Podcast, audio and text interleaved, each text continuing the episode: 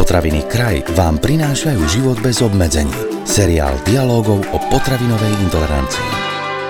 Potravinové intolerancie sa nevyhýbajú žiadnej vekovej kategórii. U starších detí väčšinou v období puberty dochádza k nárastu potravinových alergií a ich prejavy sú už podobné ako u dospelých.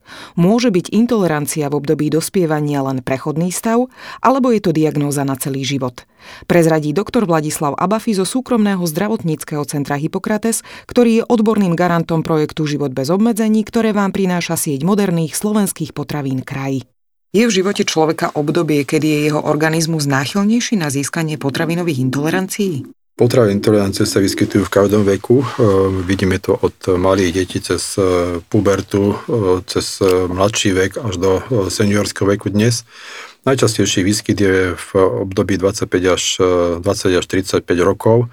Potom ten vývoj troška, alebo výskyt klesa.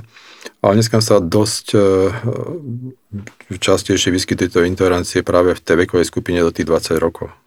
Práve na to som sa chcela spýtať, ako je to v puberte, keď sa ten organizmus mohutne prudko mení, vyvíja. Je tu väčší predpoklad, že v tomto období človek získa intoleranciu? No, ten vývoj do puberty je veľmi komplikovaná vec a puberta samotná je tiež komplikovaná vec. E, my si myslíme a sme toho názoru v rámci medicíny, že Puberta je riadená e, hormonálnymi zmenami, keď ten organizmus je pripravený, tak dostane povel, aby sa spustili tie hormonálne zmeny, je to proces istý. Ale na druhej strane musíte trvať tiež povedať, že podľa posledných e, znalostí ten e, nástup tej puberty je daný troška iným spôsobom a dosť, na tom, dosť veľkú úlohu v tom má črevný mikrobióm. A narušenie tej črevnej flóry, respektíve jej iné nastavenie, vedie dneska k tomu, že vidíme často u tých mladých ľudí, že tá puberta nastupuje v skoršom veku, a skorej aj prechádza. To znamená, že niekde v tom mikrobiome je niečo, čo tú pubertu, v podstate nástup puberty urýchluje. Skúsme sa na to pozrieť ale z opačného hľadiska. Či môže naopak puberta prispieť k zlepšeniu stavu pri niektorých intoleranciách, napríklad celiakia? Zatiaľ nemáme tieto poznatky, že by e, počas puberty sa zlepšila, respektíve zhoršila e, intolerancia. E, opačne je napríklad s alergiami, ale to je zase troška o inom. Alergie sa môžu počas puberty zlepšiť, ale môžu sa aj zhoršiť. Je veľa prípadov, že deti, ktoré mali alergie v detstve, po puberte tie alergie v podstate uberali na sile a nakoniec sa behom ďalších 10 rokov úplne strátili. Čo týka intolerancie, je to troška iné a celiakie je zase troška iné. Celiakia znamená, že máte poruchu v génoch, ktorá znamená, že nie ste schopná tráviť e, lepok. A to sa nedá spraviť žiadnym iným spôsobom. Proste keď tá, e, tie enzymy na trávenie lepku chýbajú, tak e, ten problém tam bude stále pretrvávať. To sa nezlepší žiadnym e, vekom ani žiadnym obdobím života. Skúsme ale vysvetliť, aké zmeny sa dejú v tom našom tráviacom trakte v období dospievania, alebo aké sa diali. Ja by som sa vrátil naspäť tomu červenom mikrobiomu. Keď sa dieťa narodí, v podstate pred porodom, tesne pred porodom je úplne sterilné prostredie v gastrointestinálnom trakte. Prechodom cez tie porodné cesty sa e, kolonizuje v podstate traviaci trakt dieťaťa a tých prvých 100-152 baktérií kolonizuje ten červený trakt dieťaťa. Sú to väčšinou laktobacily a bifidobaktérie a tieto v podstate zabezpečujú tie prvé týždne života e, spolu pôsobia pri vytváraní imunity, pri trávení stravy a tak ďalej. Ten vývoj trvá zhruba tých, e, do tých troch rokov a vtedy ten mikrobiom už e, črevný dostáva tú konečnú podobu. A to je to, čo hovoríme, že tých prvých tisíc dní je v živote dieťaťa najdôležitejších. Samozrejme potom ten mikrobiom už má istým spôsobom stabilnú podobu, ale samozrejme mení sa e, v období puberty, mení sa v období po puberte, mení sa potom už počas menštruácie, mení sa v tehotenstve, po porode a tak ďalej. Čiže tam je tých zmien dosť veľa, mení, sa počas laktácie a potom sa znova zmení období prechodu do seniorského veku, kde z toho mikrobiomu ubúda väčšia časť baktérií a to zažívanie začína byť troška ináč nastavené.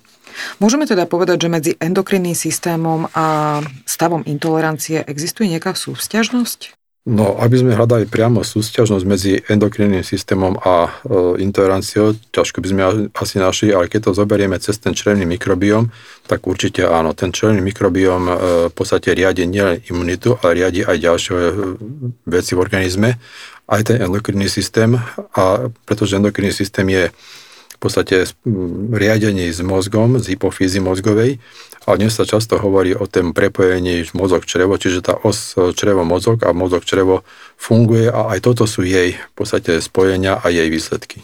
Takže hormonálne zmeny môžu byť spúšťačom intolerancie. Môžeme to chápať tak. Hormonálne zmeny e, nie sú priamo spúšťačom intolerancie, ale zmeny členov mikrobiómu tie sú tie spúšťačom tej intolerancie a tie potom vedú aj k hormonálnym zmenám. Pozrime sa na to, na ktorú z potravín majú najčastejšie intoleranciu dospievajúci ľudia. Dá sa to takto povedať jednoducho? Dospievajúci ľudia najčastejšie, e, čo nachádzame ako intoleranciu, je to laktózová intolerancia. Dnes sa dosť často u tých e, dospievajúcich detí e, začína objavovať senzitivita na lepok a hlavne, čo sa vo veľkej miere začína objavovať, to je intolerancia na mliečnú bielkovinu. Čím to je? Zase by som sa vrátil k tomu črenovému mikrobiomu. Jeho úloha, jeho význam je veľmi veľký. Pravdepodobne sa ten črenový mikrobiom zmení ale čo ho zmení, to je tá podstatná otázka a tu si myslíme, že tá zmena, ktorá sa udeje v tom črnom mikrobiome, prichádza zvonka, čiže z tej stravy, ktorú konzumujeme. Povedzme si teda, ako by malo vyzerať stravovanie dospievajúcich detí, aby mali jednak vyváženú stravu a aby znížili aj riziko získania intolerancie. Dnes sa veľa hovorí o tom stravovaní e, detí a dospievajúcich. Vidíme to zloženie stravy u tých e, tínedžerov v podstate alebo u tých predpubertálnych detí Kedy si na tých školách boli mlečné automaty, boli v podstate desiaté obedy z lokálnych zdrojov, z lokálnych potravín, dneska sú z polotovarov väčšinou pripravované. To všetko sú zmeny, ktoré e, ten mikrobiom vyvíjajúce sa organizmu dosť ťažko toleruje a tie e, následky sú potom také, ako vidíme. Ako by teda mala vyzerať vyvážená strava pre dospievajúcich ľudí, alebo ako by mala vyzerať strava, ak tie deti intoleranciu majú, a mala by byť zachovaná zároveň nutričná hodnota. Čo odporúčate? Ak už deti intoleranciu majú, to znamená, že niektoré potraviny neznášajú, tak jednoducho tie potraviny sa musia vylúčiť a potom e, eventuálne s nejakým odstupom e, roka, dvoch zase postupne zavádza naspäť do stravy. Pokiaľ intoleranciu deti nemajú a sú zdravé, majú zdravý črenný mikrobióm, správne nastavený, tam tá strava by mala byť e, podstate vyvážená a racionálna, čiže mala by mať e, nejakým spôsobom e, pomer zachovaný medzi cukrami, tukmi a bielkovinami. Tam sú hlavne tie bielkoviny a proteíny, a proteíny, ktoré sú potrebné pre rast organizmu. Tuky sú dôležité pre vytváranie energie. Menej by som už tých cukrov odporúčal, lebo tých cukrov je tej strave ozaj priveľa. To, čo som hovoril presne, sladené nápoje, fast foody a podobne, to by som v podstate úplne vylúčil. Aby to dieťa malo zdravú stravu, treba sa orientovať na lokálne potraviny, na sezónne potraviny, jednoducho vrátiť sa k tomu, čo, na čo sme tie naše črevné baktérie po celej generácie cvičili. Viaceré diagnózy, ktoré sú stanovené obdobím puberty, môžu byť údajne prechodné, teda keď človek dospeje, zdravotný problém v dospelosti odíde. Platí to aj pre intolerancie? Ako sme už hovorili, tie intolerancie sú troška iným spôsobom riadené. To znamená, že ak tá intolerancia je a je dokázaná, tak e, tú potrebu treba vylúčiť. Určite po istom čase zavedieme naspäť, pokiaľ je tolerovaná, pokiaľ sa znova e, tvoria tie enzymy, tak e, tá potreba sa zaradí natrvalo naspäť. Ale pre intolerancie tento vzťah neplatí, jednoducho intolerancie idú nejakým spôsobom vlastnou cestou ale vždy, zase opakujem, je to vždy prepojené s črevným mikrobiom, čiže tie zmeny v tom črevnom mikrobiome, pokiaľ sú trvalejšieho charakteru a zase závislé sú od stravy, čiže pokiaľ ten človek nezmení stravovacie návyky, tak tá zmena nepríde a tým pádom tá intolerancia pôjde ďalej. Rozprávali sme sa s doktorom Vladislavom Abafim zo súkromného zdravotníckého centra Hippokrates. Máme pre vás pripravené aj ďalšie zaujímavé informácie, tak si nás vypočujte aj na budúce. Tento podcast vám priniesol kraj. Moderné slovenské potraviny.